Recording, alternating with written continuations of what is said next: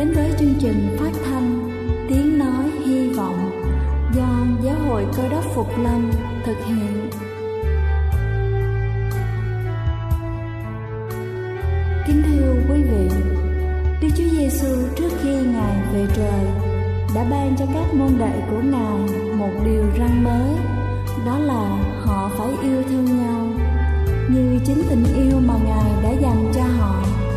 Quả thật vậy thưa quý vị, tình yêu thương là một món quà vô giá mà Chúa đã ban cho nhân loại và đó cũng là thông điệp mà chúng tôi muốn gửi đến toàn thể quý vị.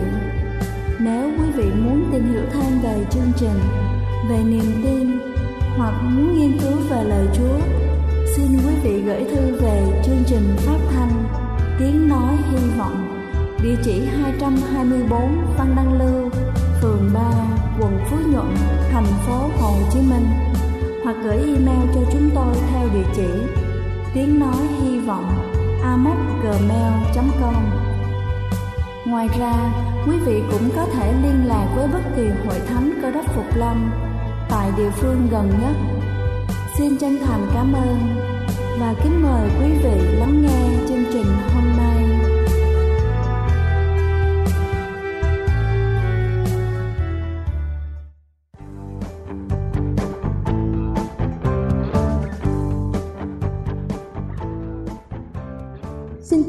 Vị khán giả thương mến.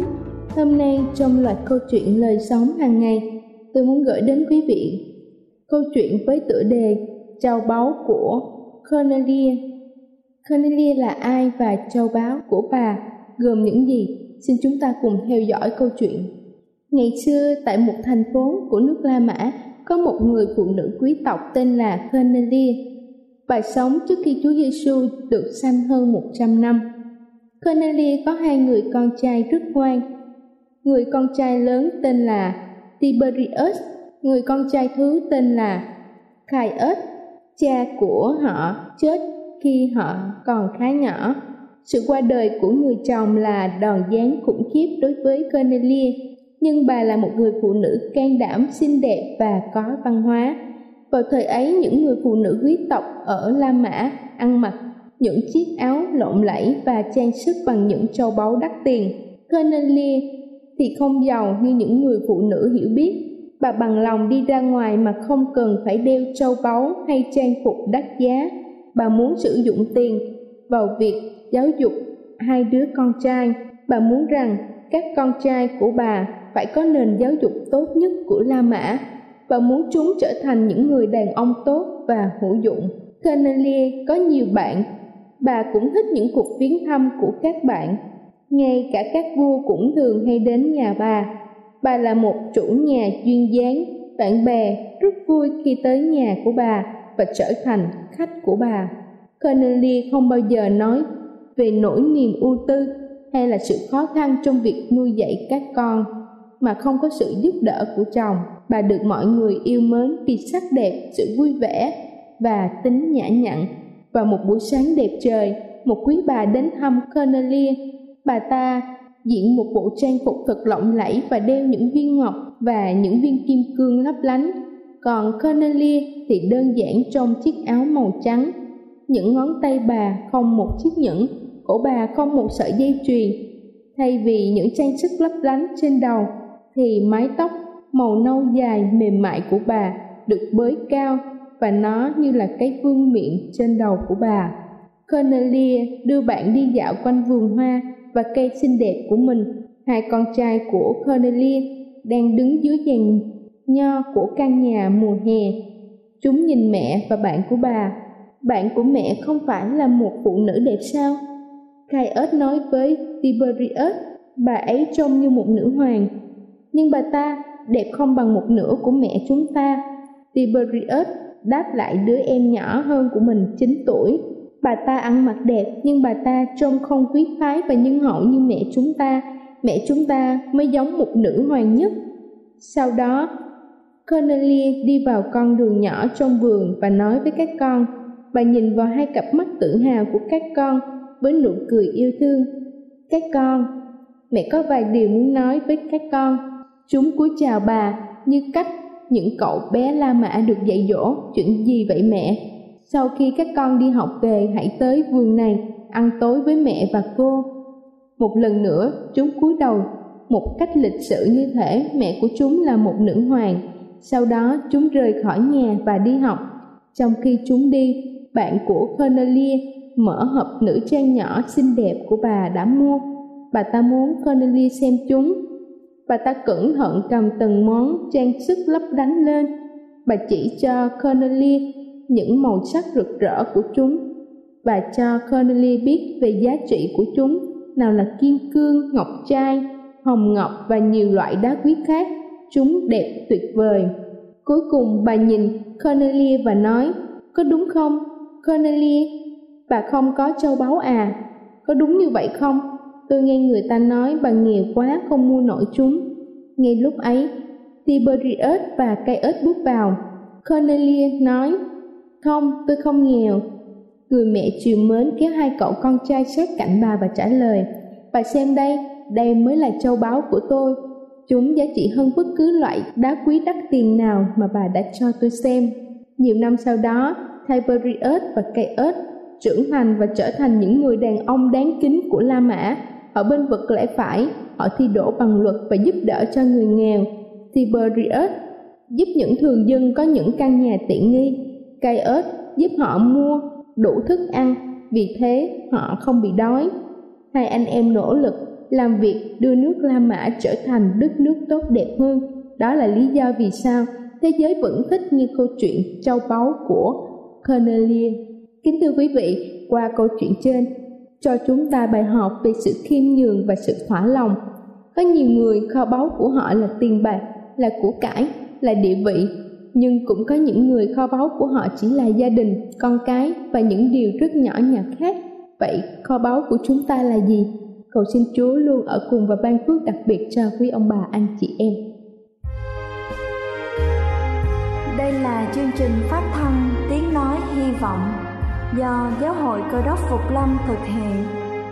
Nếu quý vị muốn tìm hiểu về chương trình hay muốn nghiên cứu thêm về lời Chúa, Xin quý vị gửi thư về chương trình phát thanh Tiếng Nói Hy Vọng Địa chỉ 224 Phan Đăng Lưu Phường 3 quận Phú Nhuận Thành phố Hồ Chí Minh Hoặc gửi email cho chúng tôi theo địa chỉ tiếng nói hy vọng gmail.com Ngoài ra, quý vị cũng có thể liên lạc với bất kỳ hội thánh cơ đốc Phục Lâm tại địa phương gần nhất.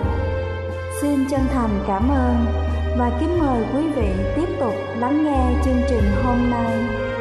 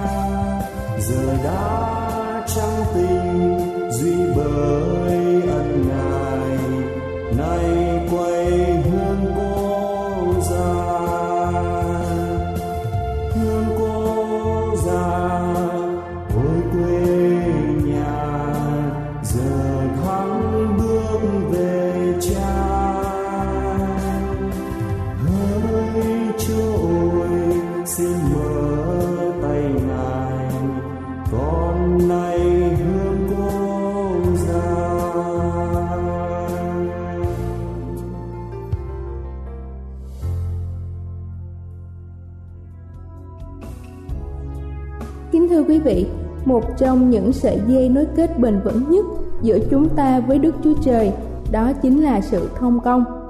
Và trong sách Jeremy đoạn 29 câu 13 có chép rằng các ngươi sẽ tìm ta và gặp được khi các ngươi tìm kiếm ta hết lòng. Và hôm nay chúng ta sẽ cùng nhau lắng nghe sứ điệp về sự thông giao với Đức Chúa Trời để hiểu rõ hơn về sự thông công với Chúa. Kính thưa quý ông bà và anh chị em thương mến khi người ta thiết kế đường dây điện tính lần đầu tiên tại quần đảo Scotland, Dân chúng ở đó rất là cảm động. Có một ông lão đứng xem người thợ bắt dây trên hàng cột cao. Thì có một nhà buôn bên cạnh nói rằng, Ồ, phát minh này thật là lạ lùng. Tưởng tượng khi các đường dây đặt xong, Chúng ta có thể gửi một tín hiệu đi xa hàng trăm dặm. Và hơn nữa, chỉ trong một giờ đồng hồ đã có phúc đáp rồi ông lão nghe xong chẳng tỏ gì ngạc nhiên và ôn tồn nói, ồ, đâu có gì lạ. Nhà buôn cục hứng bạn hỏi rằng không lạ sao thưa ông? Ông có biết cách gửi điện tín nào tốt hơn và nhanh hơn nữa hay không? Nhà buôn yên lặng một lúc không nói gì và cho rằng ông lão lẩm cẩm. Lúc bây giờ, ông lão mặt tươi tắn tìm kiếm trong túi áo quyển kinh thánh và ông đọc câu đầu tiên trong sách Esai chương 65 câu 1 đoạn 65 câu 1 như sau. Những kẻ vốn chẳng cầu hỏi ta, thì đã hỏi thăm ta. Những kẻ vốn chẳng tìm ta, thì đã gặp được ta. Ta đã phán cùng một dân chưa kêu cầu danh ta mà rằng, ta đây ta đây ông lão ngước lên và nói rằng, như thế chẳng phải là chưa gửi điện tín đi mà đã có phúc đáp rồi sao? Ngày xưa đa nên cầu nguyện với chúa. Nhưng khi ông còn đang nói thì thiên sứ gabriel đã đến báo tin rằng chúa đã nhậm lời rồi. Như vậy chẳng phải là nhanh hơn điện tín hay sao? Kính thưa quý ông bà và anh chị em, thật sự, cầu nguyện chính là hơi thở của linh hồn. Khi mà đức chúa trời phán với chúng ta qua những cảnh hùng vĩ của thiên nhiên và qua lời Chúa trong Kinh Thánh, cũng như Ngài chăm gìn quả địa cầu này và muôn loài dạng vật theo thứ tự thời gian và chúng ta, mỗi con người cần phải dốc mình ra cho Chúa. Chúng ta sống nhờ năng lực thiêng liêng của Chúa và chúng ta cần có sự thông công mật thiết với Đức Chúa Trời chúng ta có thể suy nghĩ về công việc của đức chúa trời, sự thương xót, ơn phước. Nhưng điều này thật ra chưa đủ để chúng ta có thể thông công với chúa. Muốn thông công với chúa, chúng ta cần phải làm điều gì đó để nói với ngài, có liên quan đến sinh hoạt hàng ngày của chúng ta. Khi chúng ta cầu nguyện với chúa, tức là chúng ta mở lòng với ngài như đối với một người bạn thân, không nhất thiết là để cho Chúa biết tình trạng của chúng ta như thế nào. Nhưng để lòng chúng ta mở ra hầu tiếp nhận Ngài, cầu nguyện thật sự không phải là đem Chúa đến với chúng ta mà đem chúng ta lên với Ngài. Trong những ngày khi Đức Chúa Giêsu còn ở dưới thế gian này, Ngài đã dạy các môn đồ cách cầu nguyện. Ngài hướng dẫn họ trình bày mọi nhu cầu hàng ngày lên cho Chúa và giao phó mọi ưu phiền đến cho Ngài. Chúa đã bảo đảm với các môn đồ rằng lời cầu xin của họ sẽ được nhận. Lời bảo đảm ấy cũng được dành cho tất cả quý ông bà, anh chị em và chính mình tôi hôm nay.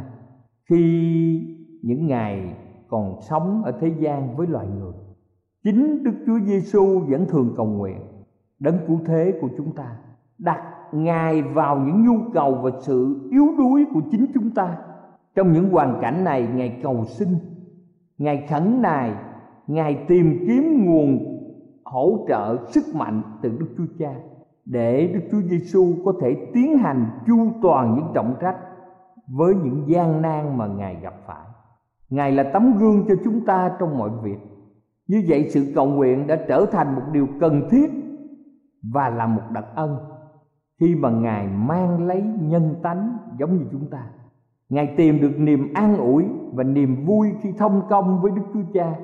Nếu đấng cứu thế của nhân loại là con của đức chúa trời toàn năng, cảm nhận được nhu cầu để cầu nguyện, thì kính thưa quý vị, mọi người trong chúng ta dưới một thể xác vốn yếu đuối và tội lỗi, thì chúng ta càng phải cầu nguyện tha thiết hơn nữa.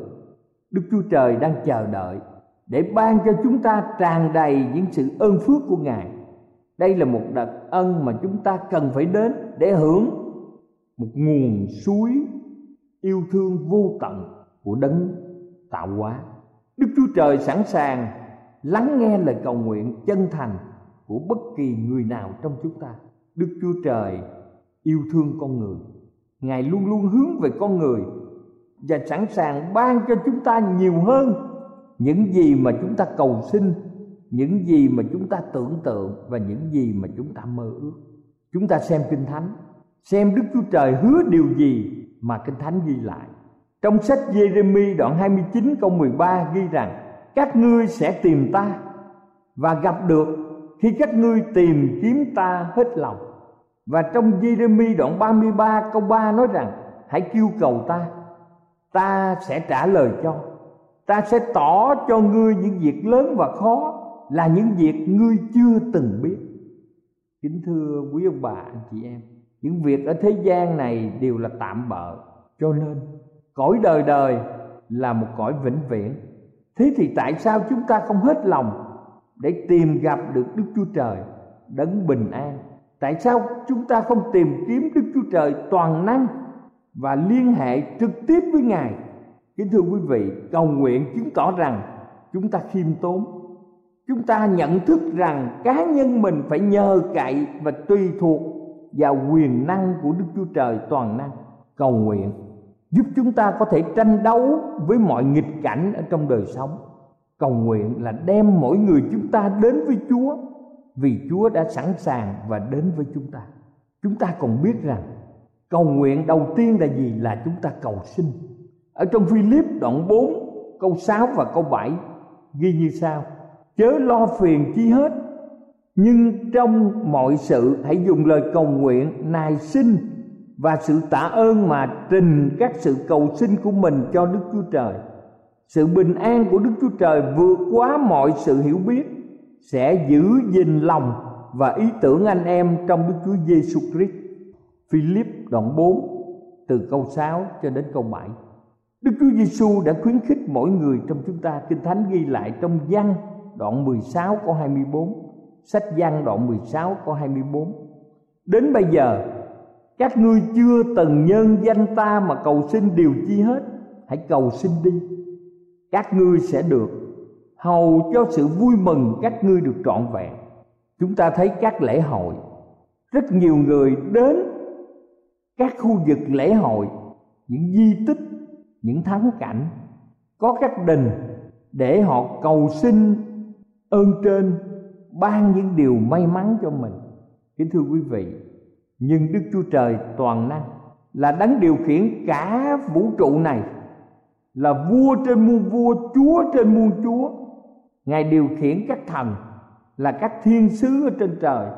Ngài nói rằng, đến bây giờ, các ngươi chưa từng nhân danh ta mà cầu xin điều chi hết. Hãy cầu xin đi, các ngươi sẽ được hầu cho sự vui mừng các ngươi được trọn vẹn. Chúng ta hãy thử cầu nguyện. Và chúng ta thấy điều này được đáp ứng một cách lạ lùng khi chúng ta trình lên đức chúa trời. Những yêu cầu, những nhu cầu ở trong đời sống. Chúng ta cầu nguyện với thượng đế lại đức chúa trời. Xin ngài ban cho chúng con những điều này. Đây là lời cầu nguyện không có gì sai lầm. Đức Chúa Giêsu khuyến khích chúng ta trình lên Đức Chúa Cha những nhu cầu hàng ngày qua danh Đức Chúa Giêsu Cơ Đốc. Và cuối cùng chúng ta nói rằng nhân danh Chúa Giêsu Cơ Đốc.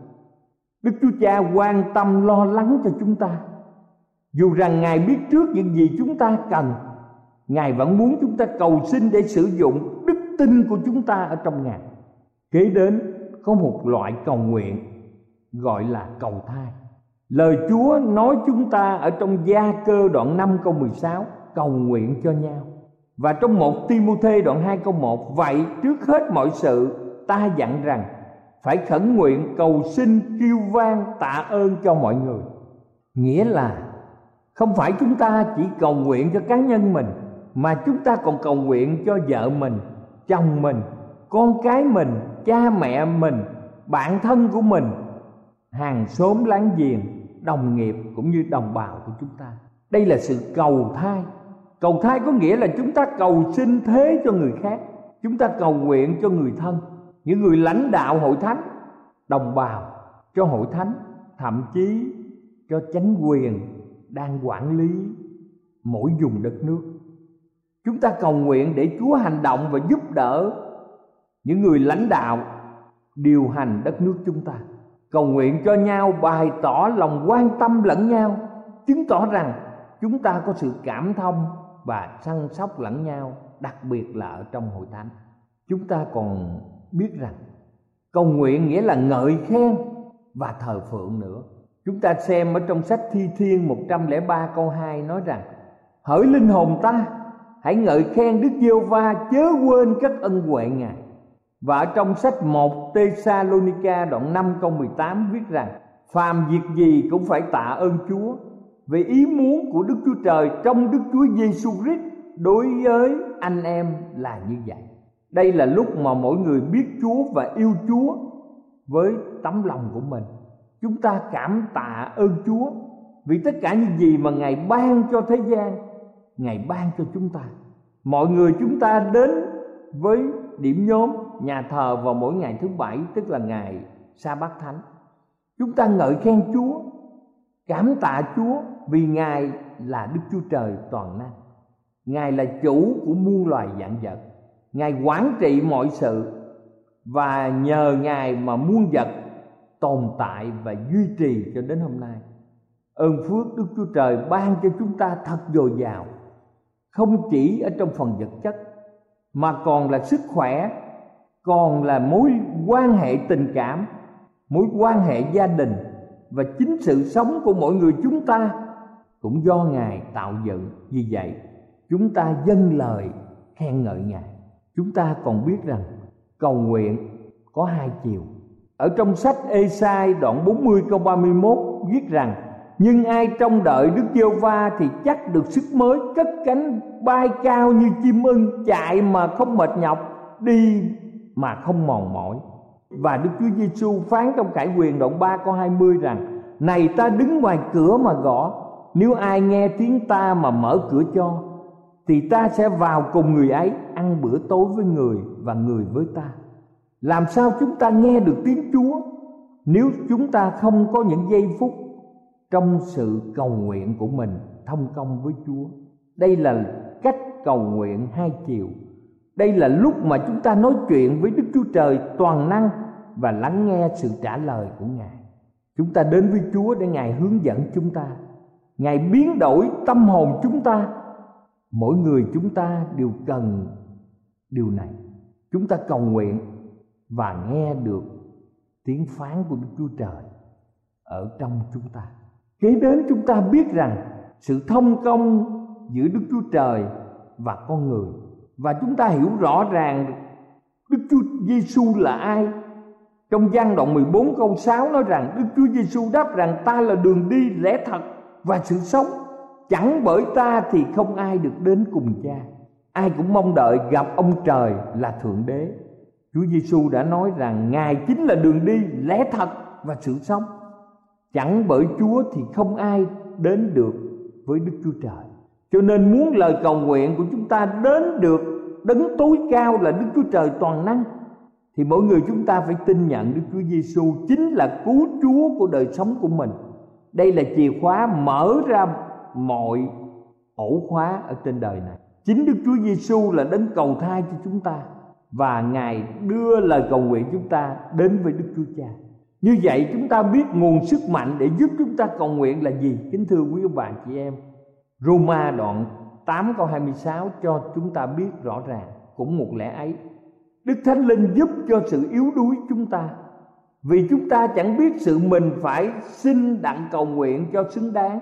Nhưng chính đức thánh linh lấy sự thở than không thể nói ra được mà cầu khẩn thai cho chúng ta. Kinh thánh, sách Ephesos đoạn 6 câu 18 đến câu 19 kinh thánh khuyên như sau, hãy nhờ đức thánh linh thường thường làm đủ mọi thứ cầu nguyện và nài xin. Hãy dùng sự bền đổ trọn vẹn mà tỉnh thức về điều đó. Và cầu nguyện cho hết thải các thánh đồ. Cũng hãy vì tôi mà cầu nguyện. Cho nên để có một đời sống cầu nguyện nâng cao, chúng ta cần phải dành thời giờ nhất định mỗi ngày cho việc cầu nguyện. Ông bà chị em cần tìm một chỗ yên tĩnh để cầu nguyện. Ông bà chị em cần có một tư thế thoải mái chúng ta có thể ngồi hay quỳ tùy theo cá nhân chúng ta. Chúng ta dâng lời cảm tạ lên cho chúa là đức chúa trời toàn năng, là người cha nhân từ của chúng ta. Và chúng ta cảm tạ từng điều mà chúng ta đang có ở trong đời sống. Chúng ta cầu xin ngài giúp cho chúng ta thiết lập sự thông công, mật thiết với ngài. Thâm giao với chúa là một điều rất quan trọng ở trong cuộc sống này xin ngài đến giúp chúng ta để chúng ta biết sự tương giao với ngài chúng ta có thể cầu xin cho những người đang gặp hoạn nạn, bệnh tật, được quyền năng của ngài can thiệp, giúp đỡ và lòng chúng ta trải rộng trong sự giúp đỡ người khác chúng ta cầu xin cho những người gặp những hoàn cảnh khó khăn ở trong cuộc sống, những người thân, bạn hữu láng giềng để họ có cơ hội biết đến Đức Chúa Giêsu. Ông bà chị em có thể trình bày những nhu cầu hàng ngày của mình lên cho Đức Chúa Trời toàn năng. Chúng ta hãy dâng sự tâm sự nỗi lòng trực tiếp lên với Chúa và chúng ta nhân danh Đức Chúa Giêsu để trình bày những lời cầu nguyện đến với Đức Chúa Cha nhân danh Chúa Giêsu Cơ Đốc. Amen. Mọi người chúng ta sẽ lắng nghe tiếng Chúa nói chuyện với chúng ta. Cầu Chúa ở cùng quý ông bà và anh chị em.